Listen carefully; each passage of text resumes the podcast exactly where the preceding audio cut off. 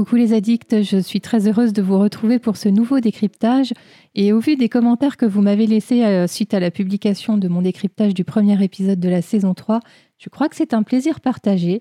Eh bien, ma foi, je trouve ça chouette euh, que l'on passe du temps ensemble pendant ce Droughtlander qui promet d'être long, malheureusement. Alors avant de rentrer dans le vif du sujet de ce deuxième épisode, j'ai quelques infos. Euh, tout d'abord, je vous informe que je publierai euh, des, vidéos en rapport avec ce début de saison 3 et notamment on fera un tour des décors avec euh, Katrina Balf, on fera le tour de l'armurerie avec Sam Yuan et puis d'autres vidéos surprises. pour compléter ce que je fais dans mes décryptages, franchement, n'hésitez pas à aller sur le site internet Outlander addict.com euh, pour enrichir donc et compléter mes décryptages, je traduis pour vous en français les publications initialement euh, ben, publiées sur, euh, sur le site de Stars, hein, donc la société qui produit et qui diffuse Outlander aux États-Unis. Ce sont des publications qui sont truffées d'anecdotes de tournage, d'infos sur les décors, plein de choses super sympas quand on a envie d'en savoir plus sur la série. Et enfin, dernière info, ça concerne le rythme de mes décryptages, parce que euh, certains se posent déjà la question. Euh, ça ne sera pas toutes les semaines. Hein. je, pense garder un rythme plus ou moins régulier de toutes les deux semaines. Ça sera parfois un peu moins, parfois un peu plus. Mais en tout cas, au vu du Droughtlander qui nous attend, je crois qu'il faut qu'on prenne notre temps. Euh, que l'on savoure voilà, ces, ces, instants et puis qu'on rentre en profondeur dans les épisodes. En tout cas, c'est comme ça que j'ai envie de le faire. Allez, on y va.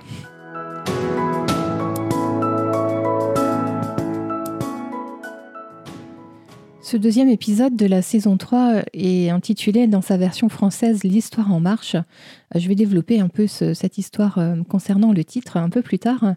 Euh, et il a été écrit euh, par Anne Kinney, qui est la, scénariste qui a écrit également Le mariage de la saison 1 et La Librock, et également deux autres épisodes de la saison 2, dont Le repère du vieux renard, celui où Jamie rencontre son, son grand-père, si vous vous souvenez. et ce qu'on peut dire déjà, c'est que cet épisode ne suit pas vraiment la même ligne temporelle pour Jamie et pour Claire. Jamie, on a fait un bond de six ans après Culloden. Dès le démarrage de l'épisode, hein, avec cette affiche Wanted, on sait qu'il est toujours euh, recherché. Et pour Claire, on est quelques mois après la naissance de Brianna.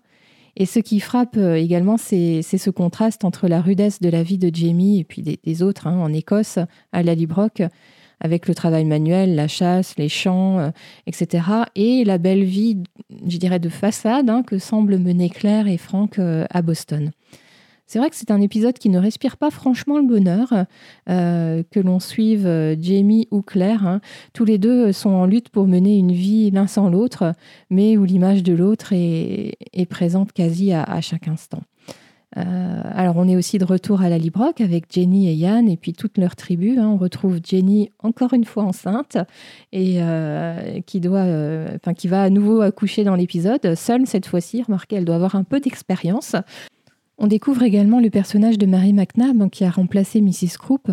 Mary McNabb, c'est la maman du, petit Rabbi McNabb que l'on avait découvert dans l'épisode La Librock de la saison 1, ce petit garçon qui était violenté par son père et euh, qui avait été euh, pris euh, sous son aile par Claire et Jamie, du coup. Ce, rôle de Mary McNabb est un, rôle secondaire qui a été recréé, réécrit hein, pour les besoins de la série et qui sert vraiment l'intrigue de Jamie et qui nous fait prendre conscience de certaines choses dans l'épisode, j'y reviendrai, et qui permet d'amener le final. On a également dans, l'épisode quelques rappels historiques euh, que l'on peut comprendre grâce à la narration euh, des, personnages et puis aussi par les images. Je trouve que c'est amené de, manière très habile. Euh, notamment la, discussion que Jenny et Mary ont au, sujet voilà, de la reddition des Écossais, le fait de, de de, voilà, de, la confiscation des armes, euh, l'interdiction du tartan, et le port du kilt, euh, etc. Il y, a plein de choses que l'on comprend juste par les discussions des personnages. Euh, toute la fin du système clanique, le fait que les cornemuses soient interdites, j'en avais parlé dans le décryptage précédent, le, le langage gaélique. Euh, c'est vrai que les Écossais subissent une grosse répression. Hein. Les terres des traîtres à la couronne étaient confisquées par les Anglais. Et donc, euh, c'est un véritable tour de maître euh, de, Jamie hein, à la fin de la saison 2, dans l'épisode bah, final, lorsqu'il fait signer à Claire et, et Murta, hein, en tant que témoin, le, document où il cède la Librock bah, à son neveu, à l'aîné de ses neveux, Jamie. Ce qui fait que la famille Murray peut rester occuper la Librock, alors que si Jamie n'avait pas fait ça, ça aurait été tout simplement confisqué et Yann et sa famille auraient été expulsés de la Librock. Donc euh, très très visionnaire et très malin, euh, Jamie, décidément. Euh, j'aime aussi dans l'épisode la grande place qui est accordée à Fergus. Je suis très contente, même si c'est la dernière fois que l'on voit l'acteur français Roman dans, dans ce rôle. Alors un petit bémol quand même, hein, c'est cet épisode se passe six ans après que l'Odon. Euh, je trouve que Fergus n'a pas l'air d'avoir six ans de plus. Euh, c'est vrai que si on s'en réfère à un peu les dates, euh, il devait avoir 10-11 ans dans la saison 2. Six ans de plus, ça fait 16 ans. Franchement, on n'a pas l'impression qu'il a 16 ans. C'est un bémol. je reviens enfin pour finir sur les impressions générales sur ce titre. Alors, version originale, le titre c'est Surrender. Ça veut dire, euh, bon, ça peut se traduire par reddition. Euh, donc en français, je l'ai dit tout à l'heure, c'est l'histoire en marche. Je trouve que ce titre ne rend pas vraiment, euh, enfin ne rend même pas du tout l'idée voulue par les producteurs.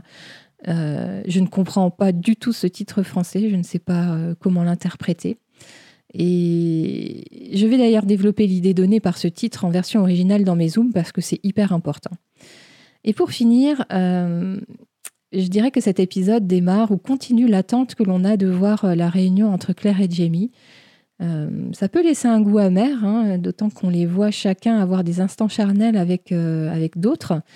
c'est un véritable sentiment de malaise que nous laisse cet épisode et un malaise un peu pour tout le monde, hein. aussi bien pour Claire, pour Jamie, pour Frank, pour les gens de la Librock. Comme je le disais, épisode qui ne respire pas vraiment le bonheur.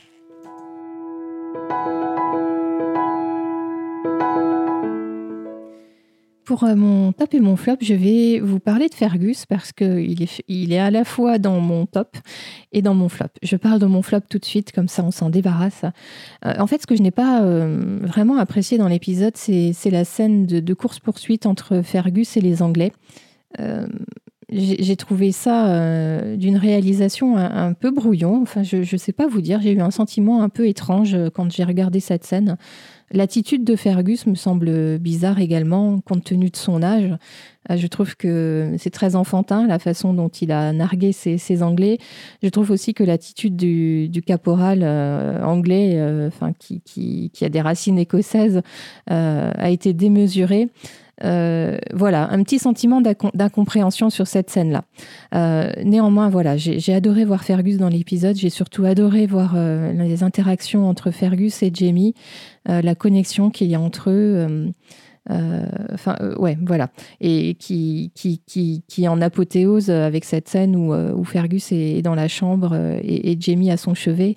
donc, la dernière fois qu'on avait vu Fergus, c'était lorsqu'il avait été renvoyé de Culloden avec l'acte de propriété de la Librock hein, à, remettre entre les mains de, de Yann et Jenny. Il n'était pas très content d'ailleurs de, se faire renvoyer du champ de bataille parce que lui avait envie de se battre. Et d'ailleurs, euh, il le redit là dans, dans l'épisode. Euh, il, se vante hein, euh, d'avoir d'avoir tué un homme à, Preston Pence, de, savoir utiliser une arme. et lorsqu'il vient trouver Jamie avec cette arme et, qu'il lui demande de, lui montrer comment s'en servir, Fergus veut que, Jamie, hein, son héros, revienne à la vie. Il, le bouscule un peu, il utilise le mot euh, lâche. Euh, on sent que Fergus est très peiné de voir, euh, de voir Jamie eh ben, voilà, ne, ne, pas avoir goût à la vie et puis s'enterrer quasiment vivant dans cette grotte. mais peine perdue, hein, Jamie est très froid, il est résigné. On le retrouve sans énergie, enfin, je, vais en parler. Hein. Il n'a aucune raison de se battre et, et je pense que ça peine aussi Fergus de voir que, Jamie ne réagit euh, même pas à sa présence à lui. Euh, alors cette scène où, Fergus euh, tire sur le corbeau, je trouve qu'elle est bien amenée, c'est bien fait. Ça, part de cette superstition que l'on retrouve dans, dans, les Highlands. Et c'est aussi un rappel subtil au fait que Fergus était présent lorsque Claire a, perdu Face. Et bah, quelque part, il ne veut pas que, Jenny perde son bébé. Il sait la souffrance que ça, que ça engendre. Donc c'est ouais, c'est très très subtil. Je trouve que c'est bien écrit là, cette histoire du corbeau. Euh, dans, le, dans le script, Jamie tue euh, McGregor. Euh, dans le script original, hein, ça n'a pas été montré comme ça sur, sur le, bah, dans le montage final. donc Jamie tue le caporal McGregor et, et venge ainsi Fergus.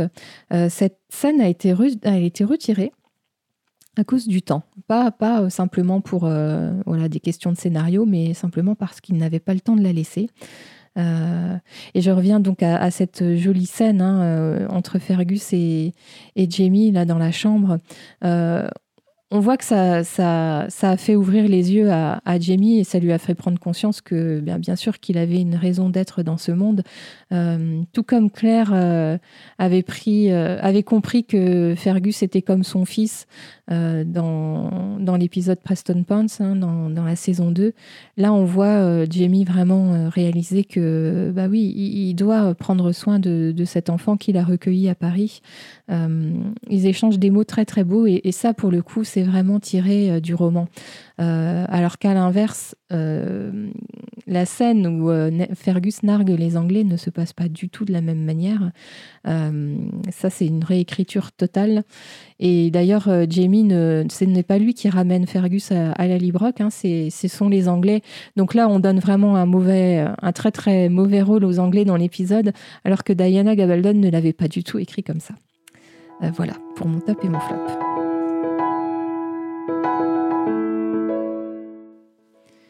Et pour commencer, j'ai envie de parler de, Jamie et des tentatives de ses proches pour qu'il revienne et, qu'il reprenne goût à la vie. Euh, c'est vrai qu'on découvre Jamie euh, dans cet épisode euh, comme un homme sauvage, hein, totalement replié sur lui-même, très avare de ses paroles. D'ailleurs, l'incarnation par Sam Yuan de, ce Jamie-là est absolument fantastique. Enfin, je ne sais pas entre l'épisode précédent où il était allongé par terre pendant tout l'épisode et, celui-ci où, tout passe par le langage corporel, où vraiment, il a pris six ans physiquement. Je trouve que voilà, c'est impressionnant. Euh, et donc, on comprend hein, que Jamie vit dans une grotte depuis six ans euh, et qu'il ne vient que très ponctuellement à la Librock. Dans, le livre, euh, c'est bien expliqué. En fait, il vient une fois par mois juste pour se raser et, voilà, prendre des nouvelles.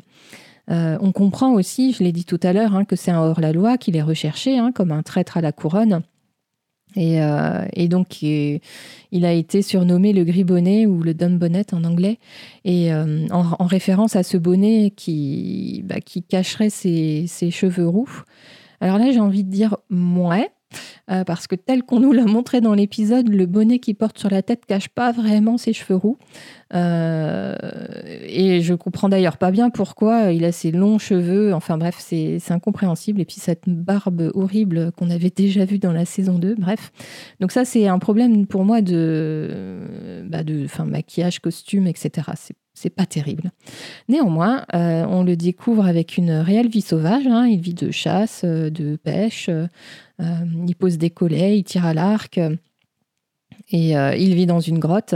Euh, pour la petite anecdote, hein, la, grotte, ce n'est pas une vraie, ça a été complètement reconstitué en studio, sauf l'entrée de la grotte, qui est, qui est en revanche très réelle et qui est d'ailleurs dans, dans, les, dans les quelques mètres qui entourent le, château de la Librock, enfin le lieu qui sert de, tournage pour le château de la Librock.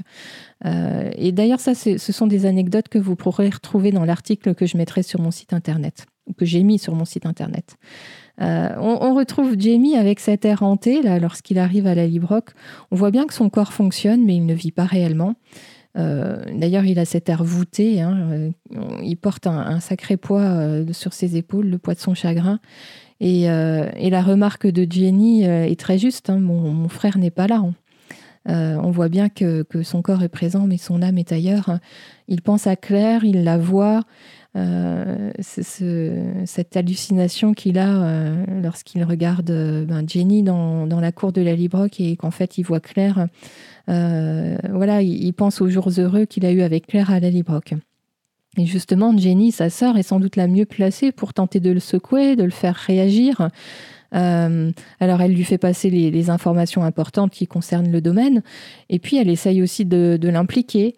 Euh, donc ça, c'est une approche euh, assez douce et finalement subtile. Euh, néanmoins, euh, Jamie euh, réagit pas du tout. Lorsqu'elle donne naissance au petit Yann, de la même façon, elle essaye de l'impliquer. Elle a des paroles très gentilles en lui disant que il est très beau avec un bébé dans les bras. Et je pense que c'est ce qui fait que petit Yann, hein, ce petit Yann sera très important par la suite.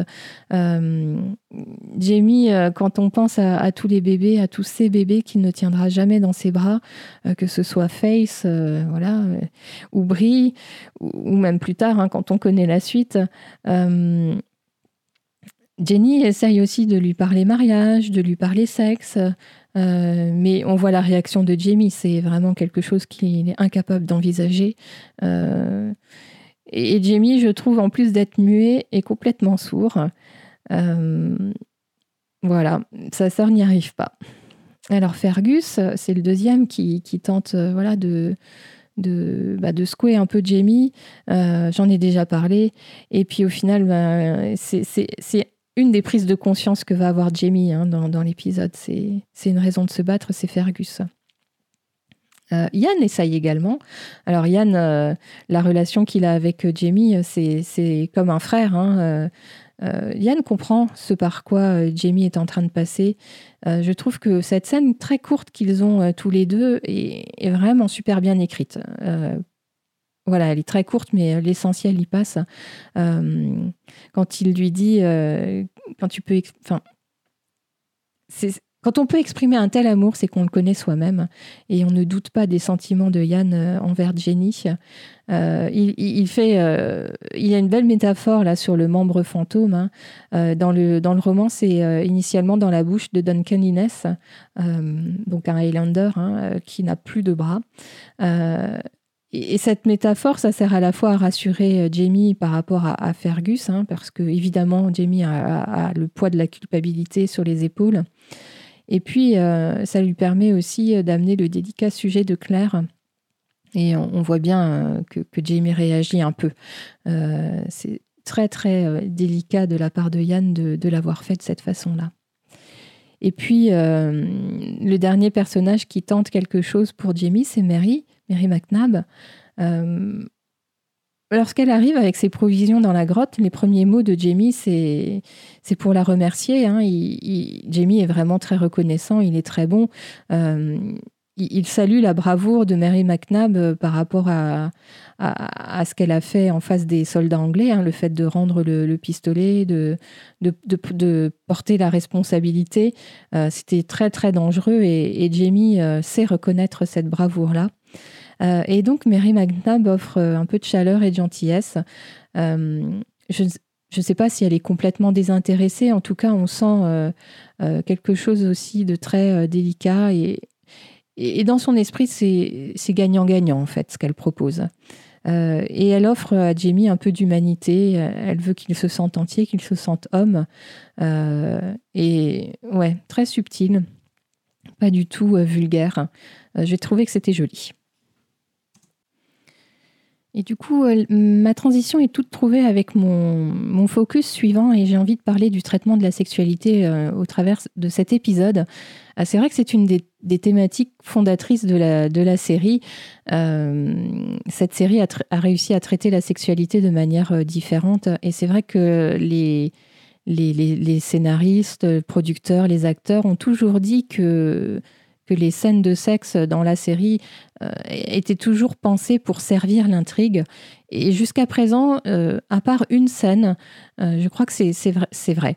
la scène à laquelle je fais référence, c'est celle qui ouvre un des épisodes de la saison 1 où, où on voit Claire, enfin Jamie, avec la tête très très basse entre les jambes de Claire.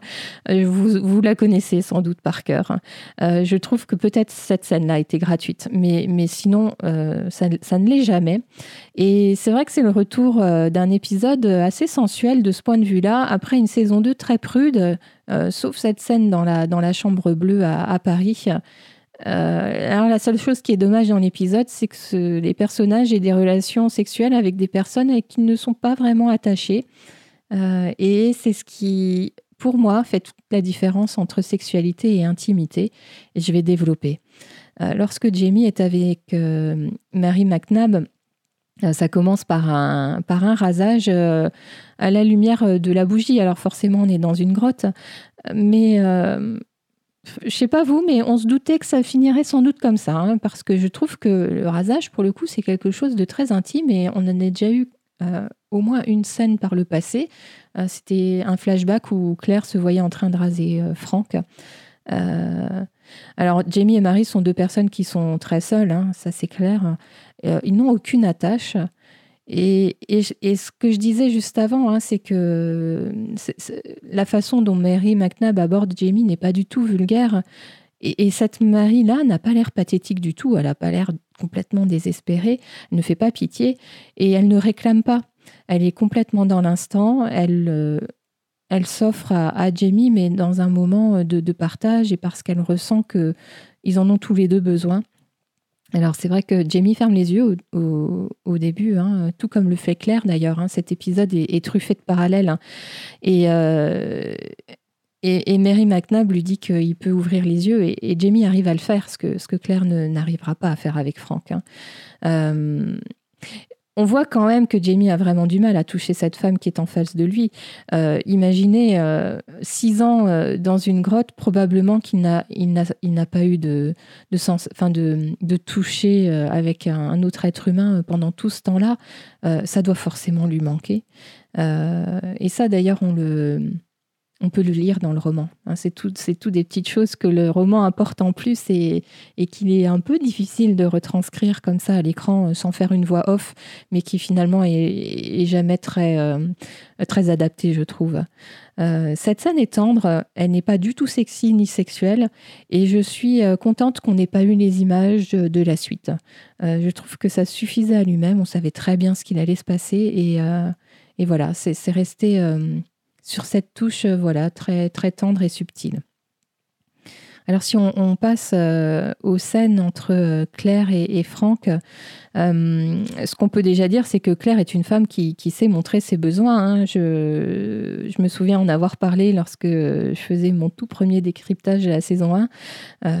La, première scène où on la voit dans, le lit en, train de gémir et, finalement de, de s'adonner à un plaisir solitaire, c'est évidemment à Jamie qu'elle pense, hein, mais c'est bah, d'ailleurs, on, envoie les images. Ça, c'est un montage euh, de réalisation qui est, chouette. Euh, mais on voit un Jamie euh, idéalisé, hein, différent du Jamie que l'on peut observer maintenant. Et, ça me fait dire, moi, que Claire, euh, en tout cas dans, sa, dans sa sexualité, prend Frank pour un substitut de Jamie. Euh, quelque part, ça, ça fend le cœur, hein, cette scène. On voit euh, Jamie dans des couleurs chaudes, hein, à la lumière du feu ou des bougies. C'est pour ça que je dis que c'est un peu idéalisé. Alors que Claire, de, son côté, hein, lorsque la caméra est sur elle, ben, on est dans le dans la pénombre de sa chambre, c'est des, des, couleurs plutôt bleutées, grises, noires, c'est très froid. Et ce travelling sur le dos de, de Franck. Donc on voit que bah, Franck est dans le lit avec elle, alors bien sûr profondément endormi. Euh, alors ce qu'on voit aussi par la suite, c'est que Claire finalement a besoin de plus que, que de ce plaisir individuel. Elle, ce qu'elle recherche, c'est pas nécessairement le contentement sexuel. Ce qu'elle veut, c'est de l'intimité, dans le sens du partage en fait. Euh, Et quand elle dit à Franck, mon mari me manque, je ne sais pas vous, mais pour moi, ce double sens est, évident et à 99%, euh, elle parle de Jamie. Mais ce petit pourcent qui reste, euh, je me dis que voilà, elle a peut-être envie de quand même de retrouver une intimité avec Franck, enfin de, retrouver quelque chose. bon, malheureusement, hein, on, le voit dans la suite de l'épisode avec Franck, ce n'est que du plaisir sexuel. Elle n'est pas vraiment connectée à lui. on, peut, on peut la comprendre d'ailleurs. Hein. Franck n'est pas son, véritable amour.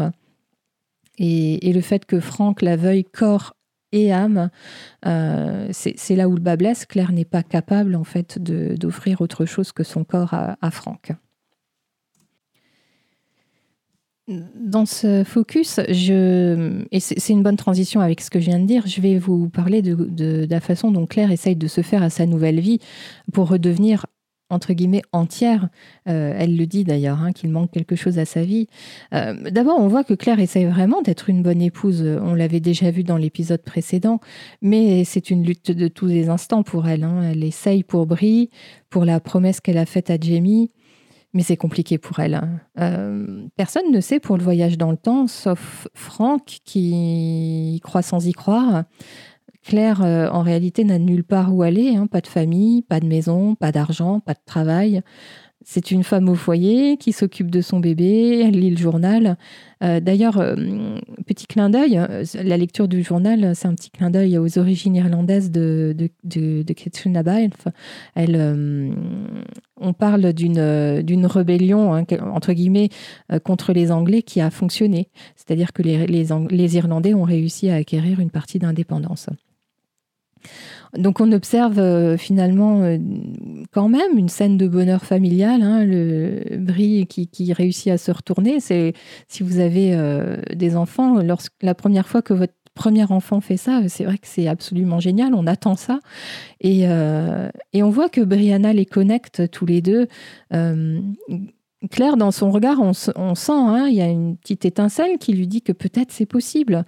Euh, elle tient à Franck, ça je pense que vraiment on ne peut pas en douter, euh, même si euh, évidemment Jamie est tapis quelque part au fond de son cœur, mais, elle, mais elle tient à Franck, ça c'est sûr. ce dîner avec, avec les voisins est quand même l'illustration des, des, fêlures hein, de ce couple, Claire et Franck il y a un gros contraste entre euh, le couple de voisins dont on montre ouvertement euh, les défauts finalement, mais qui font euh, état d'un certain romantisme. et puis, par opposition, on a Claire et Franck qui semblent ce couple parfait vu d'extérieur, mais dont on connaît les failles. Et puis aussi cette réserve très british, je trouve, de, de Franck ou, voire même de Claire, hein, euh, par opposition aux Américains qui sont un peu plus libérés, euh, fantasques. Et puis cette fin de soirée où on critique les voisins en se disant qu'on est mieux qu'on est mieux qu'eux, euh, qui n'a pas connu ça. et on découvre Claire à l'initiative des relations sexuelles. Jusque-là, si vous vous souvenez dans l'épisode précédent, elle rejetait Franck. Et, bon, alors ça se termine comme ça se termine, j'en ai parlé juste avant, elle refuse, euh, elle refuse d'ouvrir les yeux euh, euh, pendant l'acte, ce qui, ce déplaît forcément à Franck, et, hop, coitus interruptus, comme on dit. sans transition, lorsque Claire promène Brianna dans le parc, entre parenthèses, trop mignon le petit bébé, je remets la photo, euh, on entend une voix off qui nous dit qu'elle qu'elle essaye tout ce qu'elle peut, mais qu'il manque quelque chose à sa vie. On pourrait penser qu'à ce moment-là, elle parle de Jamie, mais en réalité, euh, il y a autre chose. Euh, elle n'est pas heureuse dans son rôle de femme au foyer. D'ailleurs, à nouveau, hein, on la voit en train de, lire un titre du journal où on voit qu'une femme accède pour la première fois à un très haut poste au niveau politique. Et ça, vise à démontrer, euh, enfin peut-être que Claire prend conscience à ce moment-là qu'une femme peut tout faire à cette époque, euh, ou en tout cas que c'est possible. Et euh, donc on a cette transition, pareil, une belle réalisation entre Claire qui est en train de faire la vaisselle avec, je sais plus, c'est un couteau ou un couvert en tout cas, et puis sur le plan d'après, elle tient le scalpel. donc on en revient à la médecine, sa passion. Euh, et, à défaut de vivre une passion avec Franck, elle pourra au moins euh, peut-être accéder à la passion euh, de la médecine. Et on la retrouve sur les bancs de la fac avec un, avec un homme noir. alors certes, c'est preuve de la modernité des, États-Unis de l'époque, mais l'acceptation est difficile. Hein. C'est sûr que le, que le professeur là n'est pas très heureux de voir une femme et un black sur les sur les bancs en face de lui. Et d'ailleurs, alors je ne l'ai pas écouté en français, mais en, anglais lorsqu'il démarre son cours, il dit Gentleman, let's begin, ce qui veut dire euh, ben, jeune homme, euh, démarrons. Quoi, hein. on, ne fait pas du tout mention à Claire.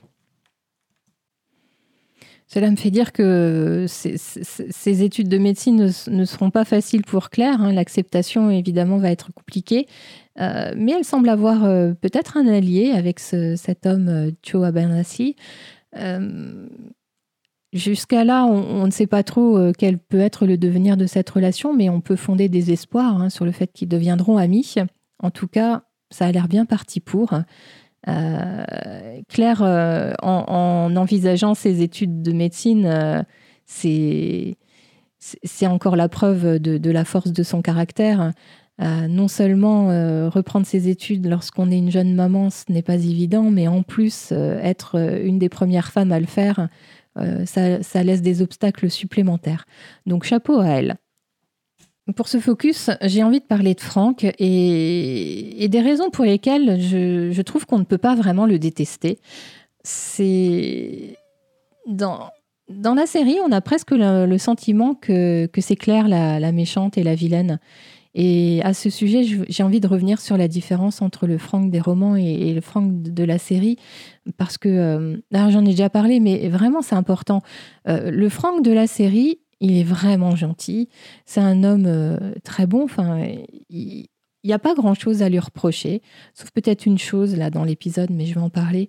Et, et, cette perception différente repose sur la façon dont l'histoire est racontée. Dans le roman, tout est vu du point de vue de Claire. Une fois qu'elle a traversé les pierres la première fois, hein, on ne revoit plus Franck. Et dans le tome 2, euh, c'est Claire qui évoque ses souvenirs. Elle parle de 20 ans de mariage malheureux finalement. Elle se souvient des actes positifs de Franck et focalise sur son propre rôle dans leur problème de couple. Euh, et, ce qui fait que l'image de Franck à travers les yeux de Claire n'est pas très, euh, très jolie. Euh, dans la série, on voit le couple euh, Claire-Franck en temps réel. Euh, Ron Moore et les producteurs ont fait en sorte de, bah, de porter l'acteur Tobias Menzies à l'écran parce que vraiment il apporte quelque chose et ils ont donné une vraie histoire à Franck. Et, voilà, si on raisonne objectivement, Franck est un bon gars. sa femme disparaît pendant trois ans. Il apprend qu'elle aime un autre homme, qu'elle est enceinte de cet homme-là. Et il pardonne, il accepte l'enfant, il la soutient pour ses études, euh, car on n'a pas l'envers du décor, mais imaginez dans les années 50, une femme qui laisse son enfant pour aller étudier, ça veut dire que, que Franck est un peu plus présent à la maison, qu'il a sans doute réaménagé son emploi du temps pour euh, s'occuper de, Brianna. Et donc, euh, même s'il a posé des conditions au, retour de Claire, je ne sais pas, mettons-nous un peu à sa place. Je crois que c'est un bon gars vraiment. Et donc voilà, le seul moment où je lui en veux, euh, c'est quand il insiste euh, pour que Claire ouvre les yeux euh, dans, leur acte sexuel. Bon, il la connaît bien, il sait que ce n'est pas habituel de sa part. Alors évidemment, il est méfiant, il est sur ses gardes et il n'oubliera, jamais hein, que, bah, que Claire est amoureuse ou a été amoureuse d'un autre homme. mais dans cet instant-là, je sais pas, il faut prendre ce qu'on nous donne, je crois. Euh, et donc forcément, Claire est sur la défensive, elle est en colère, et, Franck, lui, euh, complètement attristé et résigné. Et, d'ailleurs, bah, la, scène, euh, enfin, oui, les, images finales de, eux deux bah, prouvent que la, séparation est, est actée, quoi. C'est dommage. Et pour finir, euh, c'est d'ailleurs bizarre de le faire à la fin, mais j'ai envie de reparler du titre euh, en version originale et, de sa signification et, de comment on l'interprète dans l'épisode. Donc le titre original, je le redis, c'est Surrender, ce qui veut dire euh, reddition ou renoncement. Et, la première des redditions, bien au sens propre, hein, c'est la reddition des armes en fait. le fait que les Écossais aient dû se plier aux, joues des, des Anglais et imaginez un peu, hein, donc rendre les armes, interdiction du système de clan, enfin tout ce que j'ai dit tout à l'heure en introduction. Et, là, on a des Anglais, on constate, hein, ils rentrent dans les maisons, ils n'y sont pas réellement invités. D'ailleurs, la, première scène, là où, Yann se fait emmener par les Anglais, on sent bien que c'est pas la première fois. Hein. il y a une espèce de il est un peu blasé, quoi. Et, d'ailleurs, il, ne cherche même pas à, lutter. Il, y va et il sait très bien que de toute façon, il va revenir. Euh, et, donc, euh, en fait, l'épisode est, truffé d'une série de renoncements ou de redditions, enfin, comme on veut. Euh, pour Jamie, la reddition, elle est au sens propre comme au sens figuré au sens propre, c'est le fait de prendre de la décision de se rendre aux Anglais. Jamie redevient Jamie Fraser. Il en est presque soulagé d'ailleurs. Hein. Jusque-là, il avait été Jamie le Rouge, il avait été le Dumb Bonnet, tout ce qu'on veut. Et, cette décision, il l'a prise devant la tapisserie hein, à la Librock lorsqu'il voit que la tapisserie a été lézardée de, coups de poignard ou d'épée c'est Mary McNabb qui lui dit que ce sont les Anglais. Et on sent que c'est à ce moment-là que son esprit euh, euh, switch un peu et prend la décision. il en parle d'ailleurs dans une scène tout de suite après à, Jenny. Euh, et puis, elle est aussi au, sens figuré. Jamie, enfin, c'est un homme des cavernes, mais même l'homme des cavernes a besoin d'amour. Et donc, il, il, prend conscience de ça et il renonce à cette euh, carapace en fait qu'il s'était construite pendant toutes ces années. Pour Claire, euh, le renoncement, c'est renoncer à être avec celui qu'elle aime, c'est se fondre dans la société. Et en revanche, elle ne renonce pas à être entière. Hein, on l'a dit, elle, euh, elle va entamer ses études de médecine et elle accepte, il y a aussi cette acceptation que son mariage ne fonctionnera pas. Et donc c'est ce plan magnifique, ce plan caméra euh, qui nous montre euh, euh, Claire et Franck dans la même chambre, mais dans deux lits séparés, avec des sourires de façade un peu forcés. voilà, ils vont faire en sorte d'avoir une relation cordiale. Mais visiblement, ça n'ira pas au-delà de, de, ça. il n'y aura pas d'intimité entre eux. Euh, pour Franck, euh, bah, le renoncement, c'est renoncer à la femme euh, qu'il a jadis aimée. Elle n'est plus la même. il avait envie d'essayer encore, hein, lui aussi, bien sûr, mais il va accepter cette vie-là en sachant que bah, voilà, ils vont rester ensemble, hein, ils ne vont pas divorcer parce que pour cette époque, un divorce, c'était un véritable scandale, surtout pour un homme de son rang, un universitaire à l'époque. Il était quand même dans une couche plutôt moyenne à aisée de la société, donc euh, ça ne se faisait pas, on restait, euh, on restait mariés.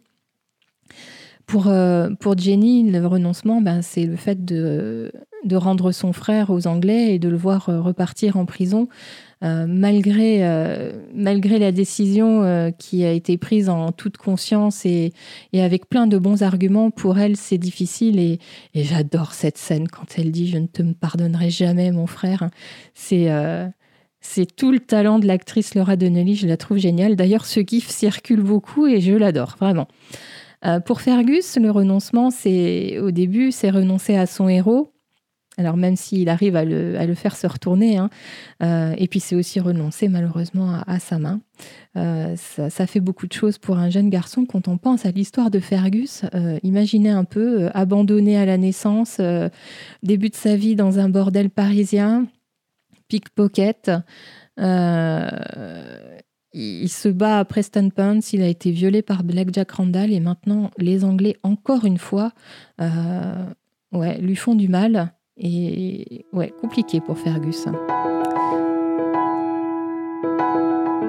Je termine mon décryptage en vous, en vous parlant des derniers, euh, des derniers plans de l'épisode avec le son de la cornemuse et cette musique finale c'est comme un appel de l'Écosse.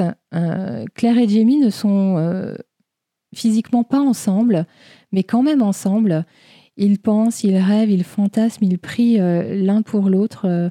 ils sont liés, comme le suggère la cornemuse. Hein. Claire va, va à la fac de médecine, c'est un accomplissement pour elle. Elle n'est pas tout à fait entière, parce qu'une partie d'elle-même est en Écosse. Et donc Claire doit renoncer à l'Écosse et Jamie de la même façon en partant avec les Anglais renonce lui aussi à l'Écosse. Cette cornemuse est un lien, est un lien entre eux. Et je trouve que là encore, c'est très subtil de la part des auteurs de le faire de cette façon-là. Et, on avait entendu euh, la cornemuse en ouverture d'épisode, mais si vous réécoutez la musique, vous entendez que cette cornemuse dissonne un peu. C'est pas très agréable à entendre. Euh, et alors que là, on nous joue euh, un, air très connu. Ah, j'ai perdu le titre, Scotland the Brave, quelque chose comme ça. C'est une chanson patriotique qui a été écrite au début des années 1900 et qui est devenue célèbre dans les années 50.